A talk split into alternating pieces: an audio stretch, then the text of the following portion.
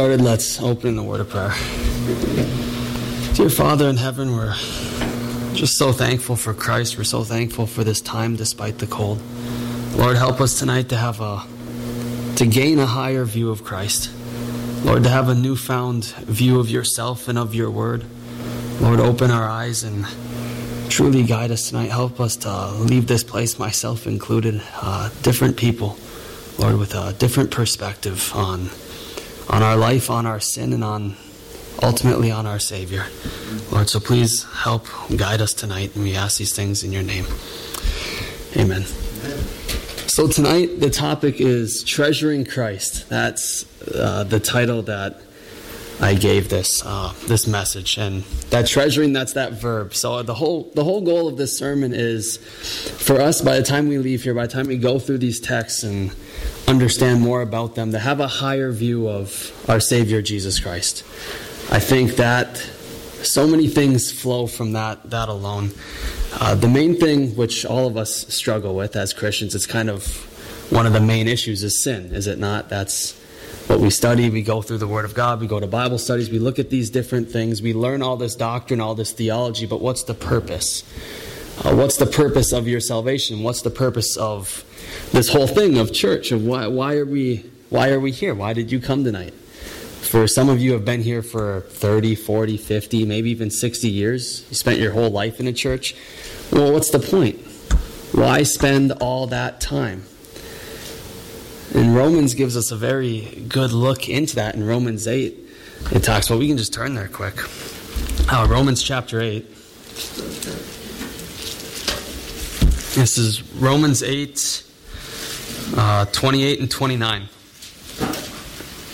So Pastor Brian mentioned this uh, this verse this morning when he was closing Romans 8 28. And a lot of us, I think, know this verse, probably memorized it by now. And we know that all things work together for good to those who love God, to those who are called according to his purpose. So we love that verse, we know that verse, but it ends, those called according to his purpose. So what's his purpose? Well, it gives us that answer, verse 29. For whom he foreknew, he also predestined to be conformed to the image of his Son, that he might be the firstborn among many brethren. So, the whole purpose, his purpose that he calls you, your salvation, is to be conformed to the image of his Son. Be conformed to Christ. That's the whole goal. So you're, when you're justified, when you place your faith in Christ and you're justified, you're made legally right before God when you're, when you're saved. And then we, we love that part. We love to focus on that. And then we love the glorification part, you know, when you die or after the rapture, for those who pass away before that, and all those details, when you get your resurrected body, that glorified state. But there's that aspect in the middle, that sanctification, that becoming more like Christ, being conformed to Him, His image. I think is a part that gets left out. And when it comes to our sin, it seems if you just Google ways to not sin or different things, there's always 101 different things that come up. Uh, some things that I found is we, one thing is, oh, just occupy yourself. Just do something else with your time. Uh, therapy, yoga, just overwill your sin. Build up your own self confidence and take care of yourself. You need to focus on yourself first.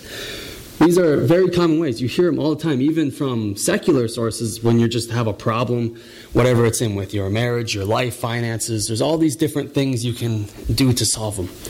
But there's an, there's an issue. There's a common element, I think, missing in every single one of those, and it's, it's Christ, it's the Word of God. All these things focus on ourselves, things we can do. And when it comes to human nature, how successful are we? You have Adam and Eve who didn't have that sin nature, and they still failed, didn't they? Mm-hmm. And they, they both failed in their own way. It wasn't just Eve. A lot of times we push everything off onto Eve, and it wasn't just her. Adam was right there, watched her do it, didn't stop it, didn't step in. He wasn't um, using his role in the correct way. But they didn't have that sin nature, and they still failed. So if we, with our sin, with our problems, just try to get over it in and of ourselves, our own will, or these other sources, it's not going to work. I think the ultimate issue, uh, what this stems from, is what's on the throne of your heart? Is it Christ? Is Christ the one that you love and desire the most over all things, or is it anything else, which would be an idol? So I think just this basic concept of having a high view of Christ can really overflow into the rest of your life and, and into things that you struggle with. I think one thing that came, came to my mind, I was watching a documentary with my roommate the other night. I think it was called Winning. It was about these really famous athletes that were ahead of their time, extremely successful. Okay, golfer Jack Nichols, Nicholas, Nicholson, Nicholas, Jack Nicklaus amazing golfer, right? Had won many, many tours, and he actually got second in an unbelievable amount too. He was uh, amazing athlete in the sense of golf. There's another a hurdler, Edwin Moses, I think was his name, and he was phenomenal. He went 120, 150 races where he didn't lose, and that's at the Olymp- that's at the national Olympic level. He had it calculated to where if you just ran on the so you have different track lanes, right? You know, you always want to be on the inside, shorter around. If in, in a lane, the difference between being on the outside and on the inside saves you, I think it's like one to four meters of distance just by hugging the inside. He had it calculated to the amount of steps he would take in every lap because he ran the 400 hurdles. These people, these gymnasts, there's one gymnast who was the first one to ever achieve a perfect score in the Olympics at age 14. I don't remember the name. Yeah, Nadia. But these people, these different athletes, what do you think they spend all day, every day doing? Their sport. And if they're not doing the sport, participating, they're preparing for it. To everything that they eat, to what they drink, the exact amounts. Their entire day is planned out for them by their trainers and different things so that they can achieve these things. Their priority is their sports. That's where, that's where their mind is focused. I remember myself in high school, my mind was completely on sports. I'd wake up at 4.30, 5 a.m., get to school at 6, lift 6 to 7, basketball, run drills 7 to 8, go to school, get done with school, practice, or if practice was late, I would lift, and then I would go home about 7.30. So I spent from 6 a.m. to about 7:30 p.m. every day, Monday through Friday. Wednesdays, I always I took a rest on Wednesdays throughout high school. That's just what what I did. That's where my focus was. And then I go to church once a week, or that was about it on Sundays, pretty much, because my family went. So, where were my priorities? On sports. And the fruit from that shown, didn't it? And these athletes, look at what they accomplished. But that's all they did with their time. That was what was really their top priority. That was what was on the throne of their heart was their sports or winning that gold medal or that next race. So if we have anything that's our top priority and it's not Christ, it's not God, it's not His Word, we're going to follow that.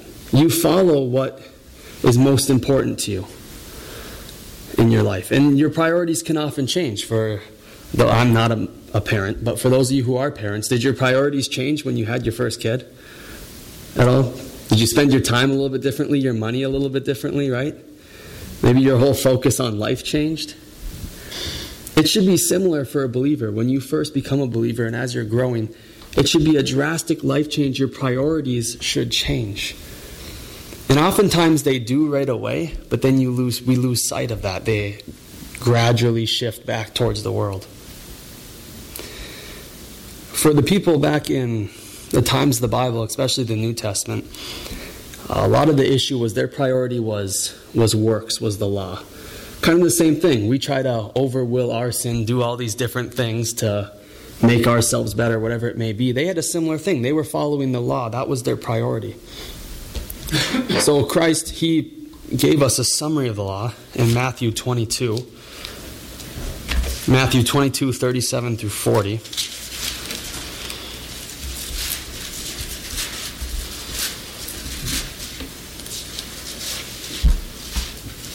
So here Christ says, Jesus said to them, You shall love the Lord your God with all your heart, with all your soul, with all your mind. This is the first and great commandment. And the second is like it you shall love your neighbor as yourself. On these two commandments hang all the law and the prophets. So they asked him, it was a lawyer asking him a question to test him, said, What is the great commandment? What's the greatest of the commandments? And this is how Christ answered Love the Lord your God with everything you have your heart, soul, and mind. And if you can do that, then the second was love your neighbor. And if you're truly loving God with everything you have, you will love your neighbor. Mm-hmm. And that's something that I, in this life is impossible for, for us to accomplish. We can never do that perfectly. I think even for a second, we can never do that perfectly, loving God with everything we have. But what Christ said is, on these two hang all the law and the prophets. Every aspect of the Old Testament law, every minor detail can be covered in that these two things: loving God with everything you have and loving your neighbor as yourself. So rather than trying to find some brand new way to overcome our sin and to live a better life because there's books coming out all the time, there's things on TV all the time. What we really need to do is focus back to the one who really saved us, the one who gave us this new sight in the first place. Looking back at Christ and like it says here, loving God with every with everything we had. If you look at the purpose of the law, which is something we've talked about a lot in Galatians for the youth, in Galatians 3 24 25, I'll just read this quick. It says, Therefore, the law was our tutor to bring us to Christ that we might be justified by faith. And after faith had come, we had no longer under a tutor.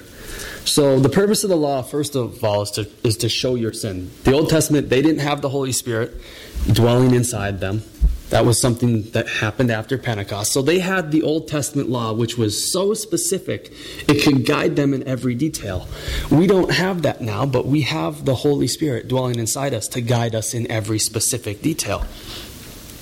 So it says the law was our tutor. When we think tutors, we think school tutors. So we think people, you either pay them money or they free, whatever, and you sit down your kid or even yourself and they work you through math or science or whatever it may be.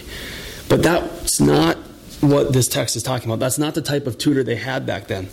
If you were a family and if you had enough money, what you would do is you would hire a tutor, and what they would do is they would raise your kid. They'd be doing the discipline for your child until they were of age and well behaved. That was their job. So if you were a kid and you heard tutor, you're not too happy. Just like kids hear tutor and they think school today, they're not too happy. But these people were just to discipline your kids and to keep them in line. That's what they were. And that's what Paul is comparing the law to. It says it was our tutor, but for what purpose? To bring us to Christ. So even these works, these different things you do or you're trying to do to overcome your sin or to live a better Christian life, it still should point towards Christ, just as the law did. The Pharisees at this time and the Judaizers, even the people that accepted Christ, they said, Yeah, he's the Messiah, but we still need the law. We still need these external works things of your own will. If you don't do these things, you can't truly be saved. They weren't denying faith in Christ. They were accepting that. They, they agreed with Paul, oh, yeah, Abraham was saved by faith. We still need faith. But then Moses came along and the law was added in. But Paul makes this, this point here that even when the law was here, the whole purpose is to lead, it, lead us to Christ. And after faith has come, we are no longer, no longer under a tutor. So the purpose of the law, these different things, is still is still Christ centered, and Christ fulfilled the law. He said, "I didn't come to abolish the law, to throw this all away, to get you to rebel." Because Christians don't rebel. That's not the purpose. Even when Nero was reigning, Paul said, submit to the government. And this is when Christians were being burned at the stake. So the purpose was not for Christ to come and just overthrow the law and create chaos, but he came to, to fulfill the law. And First Peter gives us a good view on this aspect too, on how this loving God with everything you have, how this treasuring Christ, and how this what this has to do with the law, and what it has to do with sin. In First Peter four eight, chapter four verse eight, says, "Above all things." Have fervent love for one another, for love will cover a multitude of sins. Love alone will cover a multitude of sins. If you're truly loving God, if you're truly loving the person that's sitting next to you, your neighbor, not just the one that lives next to you, but everyone around you, it says, Peter here says it covers a multitude of sins. When you go out, if you're speaking behind someone's back or whatever you're doing, whatever you struggle with, it stems from either your not loving the person that you're doing this to, or you love the pleasure from the sin more than you love God, more than you love holiness. Those are the root issues it comes down to.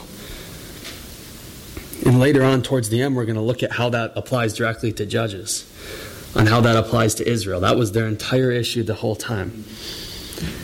And Peter points that out that if we simply have love for one another, just what Christ said, it covers a multitude of sins. So many things are covered in just that. That's why when Christ summed up the law, that's what he gave. And he was just quoting the Old Testament, anyways, in Deuteronomy. But that's why he pulled out those two points, those two laws, because that truly would cover everything.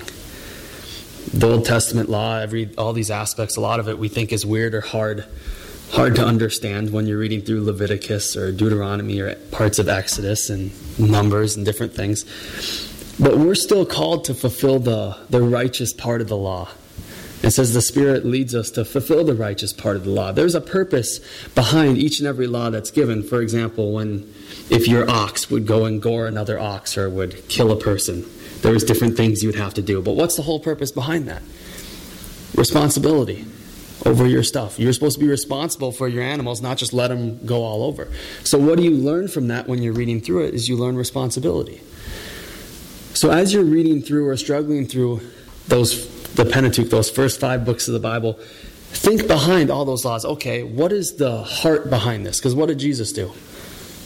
He brought it to the heart of everything, right? Mm-hmm. Okay, you say adultery is when you're married sleeping with somebody else, but I say it's just looking with lust. He goes to the heart of the issue every time. He goes to the heart of the law. What's the true purpose behind it? That's why God said, I do not care for your sacrifices. They actually annoy me. I'm getting sick and tired of them. Because it wasn't the sacrifice in and of itself that really meant anything, it was the heart behind it. So, this also, this issue with sin, it's a heart issue. It's not a, oh, I just need to occupy myself. I need to do something else. It's a heart issue. You need to have a higher view of Christ. We all need to have a higher view of Christ, which is why the gospel is so important, which is why we preach Christ all the time, which is why the whole Bible points towards Christ. And that's why we typically, when we're giving messages, somehow relate it back to Christ or to the gospel in some way, shape, or form. And Galatians gives us another. So going back to Galatians, Galatians chapter 5.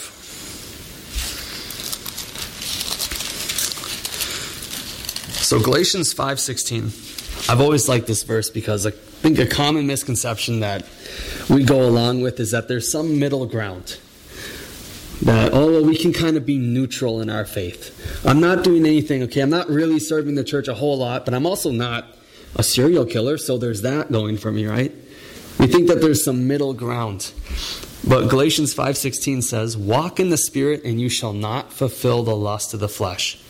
For the flesh lusts against the spirit and the spirit against the flesh, and these are contrary to one another so that you do not do the things that you wish." You're either walking in the spirit and you're not fulfilling the lust of the flesh or you're walking in the flesh and you're grieving the spirit. There's only two roads. There is no neutral middle ground. There never has been.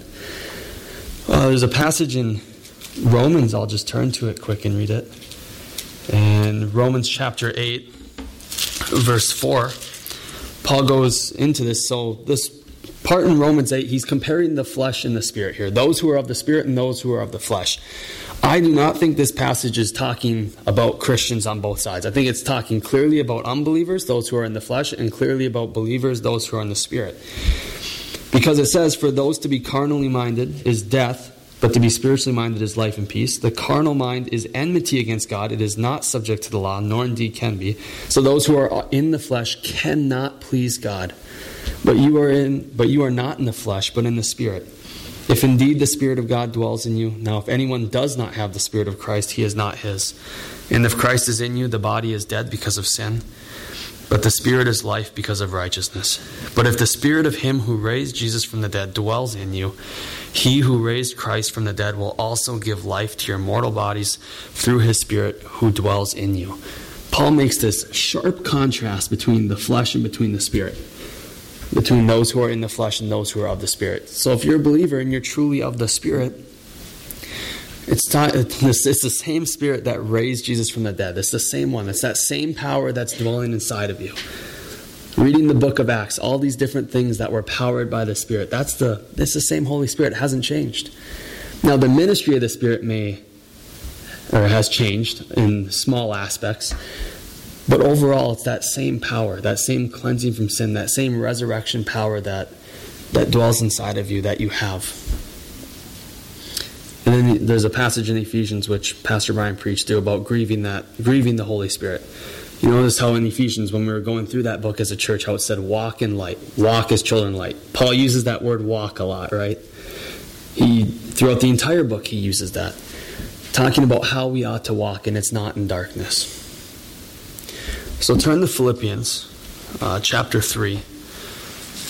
This is where we'll spend most of our time. Philippians 3 1 through 11. So, Paul here is giving a kind of his own life in a small nutshell on having confidence in the flesh or confidence in Christ. On how important it is to not have confidence in your flesh or your own will to, to get over sin or to save yourself or to work yourself into righteousness. So, Philippians 3, he says, Finally, my brethren, rejoice in the Lord. For me to write the same things to you is not tedious, but for you it is safe. Beware of dogs, beware of evil workers, beware of the mutilation, for we are the circumcision who worship God in spirit. Rejoice in Christ Jesus and have no confidence in the flesh. So, a uh, comparison there. Beware of the mutilation, for we are the circumcision. There's a drastic difference there that he makes. The whole point of this, the circumcision, was the symbol that was behind it. That's how the Old Testament people identified as God's people was by circumcision. That was the, the purpose behind it. So he says, Beware of the dogs, the evil workers, of the mutilation. The people that are against that is who Paul is warning uh, the believers here of. Because they're coming in, they're trying to disrupt the church, they're trying to split the church, they're trying to add works to the gospel, find any way that they can draw true believers into a gospel of works, essentially. They're trying to build up the individual person rather than the church, is the goal of these people. Saying, oh, you don't need that. You don't need to go to church every Sunday. You don't need the accountability. You don't need to go to that study or that. You can just, you're just fine on your own. You're doing great. You can take that time off, these different things. I think that one of the worst things that you can do in your Christian walk is isolate yourself from the church. Once you're isolated from the church, you lose that accountability. You're losing the spiritual growth, and before you're going to be on a slow decline. Chances are people around you will notice you failing spiritually before you do yourself. I, I don't remember who the pastor was that said it uh, a long time ago, but he said, In your prayer life, the people you're praying with will know where you're at spiritually and if you're failing before you do, just based off your prayers and how you're declining. It's something that catches you off guard. That's why it says, do not be entangled with sin.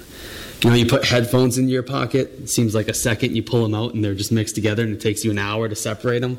That's kind of how sin is. It takes just a second to get into it, to walk into it, to think, like Pastor Brian always says, oh, I can control this. And then you're entangled in it and it takes hours, days, years to get out of it.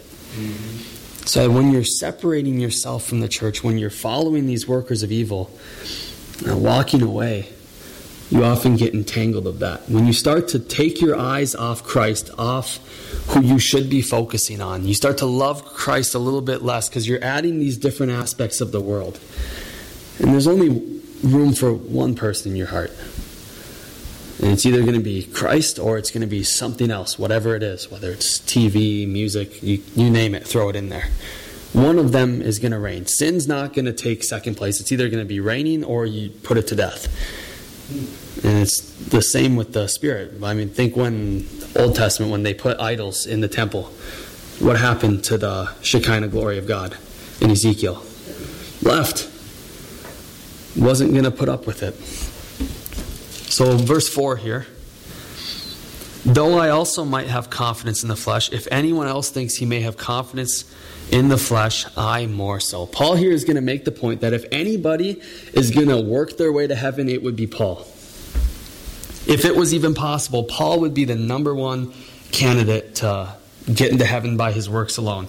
And he explains it. Verse 5 Circumcised the eighth day of the stock of Israel, of the tribe of Benjamin, a Hebrew of the Hebrews, concerning the law, a Pharisee, concerning zeal, persecuting the church, concerning the righteousness which is in the law, blameless. But what things were gained to me, these I have counted loss for Christ. So, if righteousness came from works, if it came by the law, if you growing as a Christian came from your own will, your own doing, had nothing to do with Christ, Paul said he would be blameless. Based on the law, Paul was blameless. But, verse 7 what things were gained to me, the things that he loved in the world, okay, the law, being a Pharisee, all these different rituals, different things, I have counted loss for Christ. I think one thing we need to realize is what these things in the world, the things that we love so much, what, how, they, how do they compare to Christ in the grand scheme of things? Paul had the right focus. He said all these different things. He'll go on to say that they're, it's rubbish, it's garbage. Everything that the world has to, has to offer is complete garbage compared to the glory of Christ and the riches that come from following him. So he has a, he has a correct focus. He has the right, the right lens or the right glasses on when he's writing this, and he's trying to portray this and give this truth to us. So whatever whatever you're doing, whatever your faith is in or your hope is in, even if your hope is going to church, just the act of being here or the act of reading your Bible. You can read your Bible every day and have no change, but are you truly reading it? There's uh, the one thing that is somewhat of an issue today has to do with uh, people wanting to become pastors or going to seminary. There's the joke, oh, if you go to seminary, you lose your relationship with God. You just become so filled with head knowledge that you lose that relationship. And for some people, that's true. They go there, they learn so much, they learn the original languages, they learn systematic theology, biblical theology, exposition, but they leave dead. They're so focused in the head knowledge of the Word of God. They could tell you every reference, everything. They could defend, they could debate these views. One thing a long time ago, probably back in the 60s or 70s, in some seminaries, to graduate, you'd have to be able to debate in the Greek. That was something you'd have to do. Not just know the Greek to where you could read it, but debate in that language. So they could give you a Greek New Testament, no English, and you could walk up here and sit down with somebody and have a formal debate. So it is possible to read your Bible every day, to do these things, and still have no relationship. You have to be reading it with the right lens taking this knowledge, learning about God, and realizing who He truly is, and treasuring Him in a new way. It's a supernatural reading of the Word, is the way John Piper puts it when he talks about the importance of reading God's Word on a daily basis. So, going on from that verse, verse 8 Yet indeed I also count all things lost for the excellence of the knowledge of Christ Jesus my Lord, for whom I have suffered the loss of all things and count them as rubbish, that I may gain Christ, and be found in him, not having my own righteousness, which is from the law, but that which is through faith in Christ, the righteousness which is from God by faith, that I may know him in the power of his resurrection and the fellowship of his suffering, being conformed to his death, if by any means that I may attain to the resurrection from the dead. So Paul's saying, I'm willing to lose everything for Christ. Just to have the knowledge, the knowledge of Christ, the excellence of his knowledge, it's all rubbish. The world, anything it has to offer doesn't even come close. It's, it's garbage compared to just knowing who Christ is, just having that knowledge. Which, if you're a believer, you have that knowledge. You have that saving knowledge of Christ. But do you treasure it? Or has hearing the gospel, hearing Christ crucified and Him rising on the third day and Him imputing His righteousness to you, the propitiation of your sins, God's wrath being satisfied? Or is that just another thing because you've heard it so much? I think one of the downfalls of uh, churches in America, even though we, I think we're extremely blessed, to have the security, to have this building, to have this warmth, to have uh, plenty of translation, Bibles in our hands so readily available.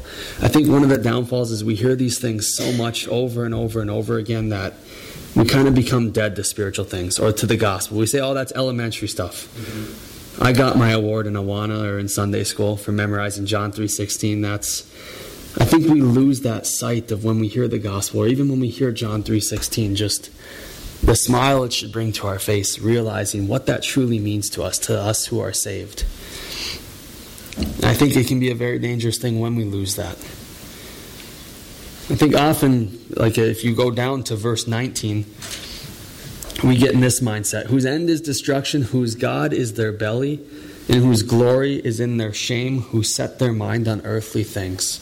Says their God is their belly.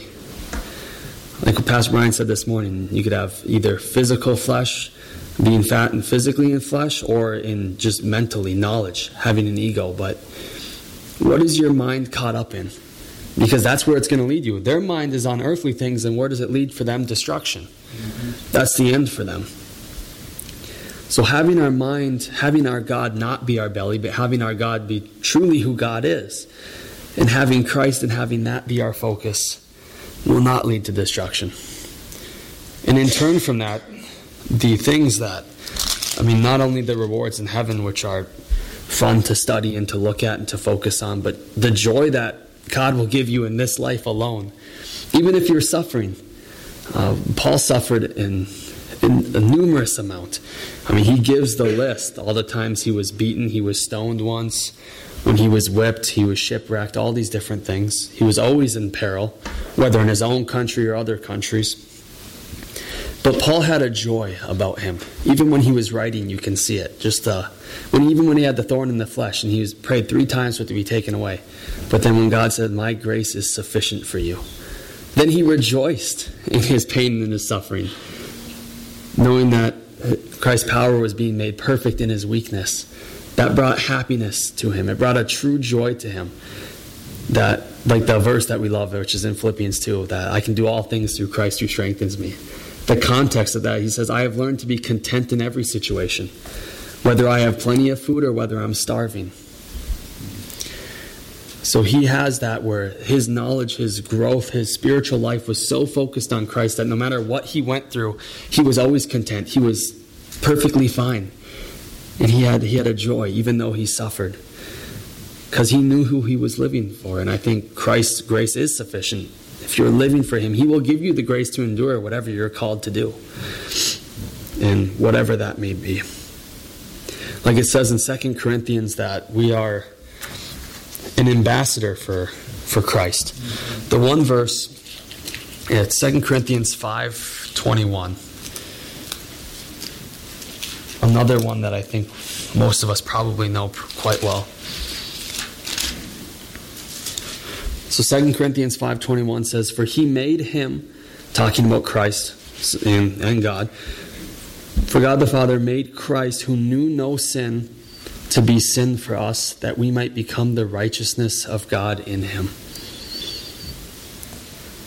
That concept of Christ being made sin for us, this is something I think we should all focus on a lot more than we do. Not just the simple part of, oh yeah, Christ became sin. Cool, we don't have sin anymore. He took it for us.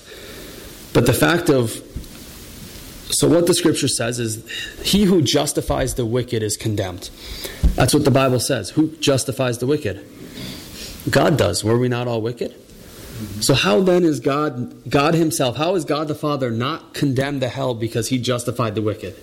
Because that's what the Scripture says. He who justifies the wicked is condemned. And it's because of this point right here.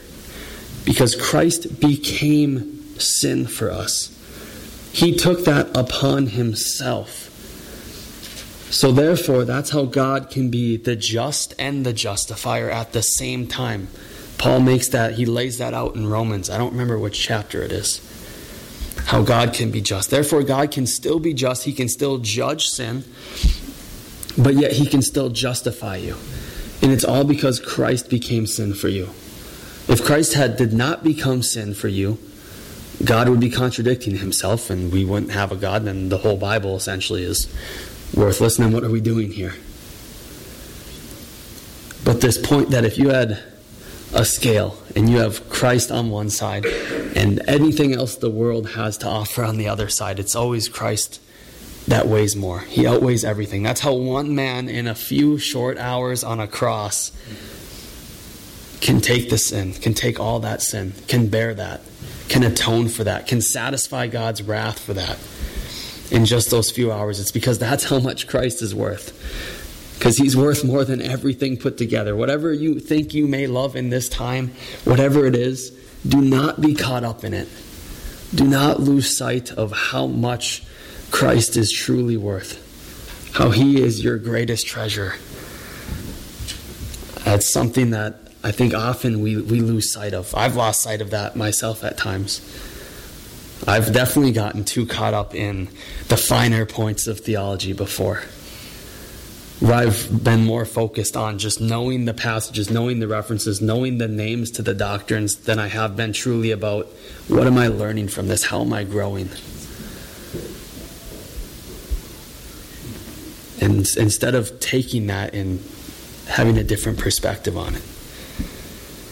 But this simple thing that you've always heard in Sunday school that Christ is God, that He died for your sins, is such a beautiful thing, and it should enlighten us to hear it every time. So, the issue with Israel, the issue with, with us too, we often look at Judges or we look at Israel and we look down on them. How could they do this? So, if you turn to Judges chapter 2, Judges chapter 2, verse 10. When all that generation had been gathered to their fathers, another generation arose after them who did not know the Lord nor the work which he had done for Israel. And Pastor Brian made the point it's not that these this next generation had no idea who Yahweh was, that they just have never heard the name before. They knew, but they could care less. They forgot. They knew the works, they knew the stories. How could they not? The kids had to have asked their parents, Oh, how did we get here? Where did you come from? Or whatnot. They knew who Yahweh was, they knew who God was, they knew about the Exodus, they knew about all the miracles. But it says they did not know the Lord. They could care less. It wasn't their priority, and look what it led them into destruction. This is the entire history of Israel has been this issue. They did not treasure God enough. Therefore, it always led them into idolatry. For some of them, they loved women more, so they intermarried, and it led them into idolatry. They would worship whatever they could if it meant they got that girl, that Canaanite girl, because oh, is she pretty. Other people, it was money. They just wanted wealth, different things, and they would so readily adopt idols. Uh, just to simply have to fulfill their flesh, their desire, because they cared not about God. So I'm telling you, don't walk down as you were, as we go through Judges. Keep that in the back of your mind. What is what are they truly treasuring in this scenario that causes them to walk away from God? And don't make the same mistake. Don't have just that intellectual knowledge of God. We're not going to turn there, but Galatians 5 1 through 6 and Hebrews 6 4 through 8, two very controversial passages that people love to pull about losing your salvation, different things like that talking about tasting the heavenly gift, things like that. You can't re crucify Christ. Okay, Galatians 5, it says Christ will profit you nothing if you get circumcised. Right.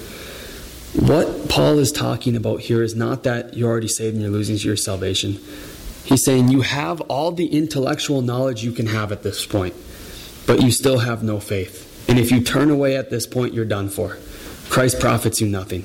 You've heard it all. You've heard, you've seen the miracles that Paul has done. You've heard it from an apostle himself, and yet you're still considering works. He's saying if you walk down that path where you have heard the gospel so many times, you have a perfect intellectual knowledge, not a heart knowledge, perfect intellectual knowledge of Christ and the gospel, but yet you still turn away, you still reject. Paul says there is nothing more for that. You're done, you're cut off. So if you're at that point, or even if you are a believer and you're at that edge point, do not walk off. Do not follow the world. Like Pastor Brian said earlier, uh, earlier today in his message, how God knows how to discipline His children. If He's disciplining you or bringing you back, follow, listen to Him. do not uh, treasure the world more. So, with all that, when you read the word, when you pray, even if you're just focusing on the gospel, the things you heard in Sunday school, look at it in a, in a different light. Look at it in a way, think back to when you were first saved, maybe that joy you had when you were laying down sin, when you were turning, when you were just loving Christ, when you couldn't get enough of the word or you couldn't get enough of prayer, you were excited to come to church. Think back to those times on how you viewed Christ and never lose that, never lose that sight of Christ. So if you can regain that or turn back to that, to truly treasuring Christ, uh, that's where I think spiritual growth is can truly come. We often focus so much on the minor details, on the end times, things like that. You'll know everything about the end times when they happen, when they come. But one thing that you could study for all eternity in heaven is the gospel of Jesus Christ, and you won't even scratch the surface on God's love for you and what He did through Christ. Yes, it's good to focus on other things, and I think you should study them because they're in the Word of God and have healthy discussions about them. If you disagree, that's fine. Those are good things to look at. But never lose sight of what truly matters, and it's Christ's sacrifice on the cross. Let's pray. Dear Father, thank you for for your Son. We're so thankful for Jesus Christ and all that He did, Lord. Him becoming sin for us. How He outweighs everything that this world can offer, Lord. I pray, please do not let us turn to the world. Redirect our hearts back to you, back to your Son. Lord, help us to focus on what truly matters in our life. Lord, on the spiritual things, the things that matter for eternity. Lord, on sharing the gospel, give us a heart for evangelism, a heart for prayer, to put our time and our investments in eternal things, not on things that will just so quickly pass away on this earth. Lord, guard our, guide our hearts and minds as we go from here and as we deal with this short business in the church, Lord, just help us to make spirit guided decisions. And we're so thankful for your blessings in this country and in this church and all you've given us, Lord, and our resources. And I pray that we'll just use them for your glory. Pray these things in the name of Jesus. Amen.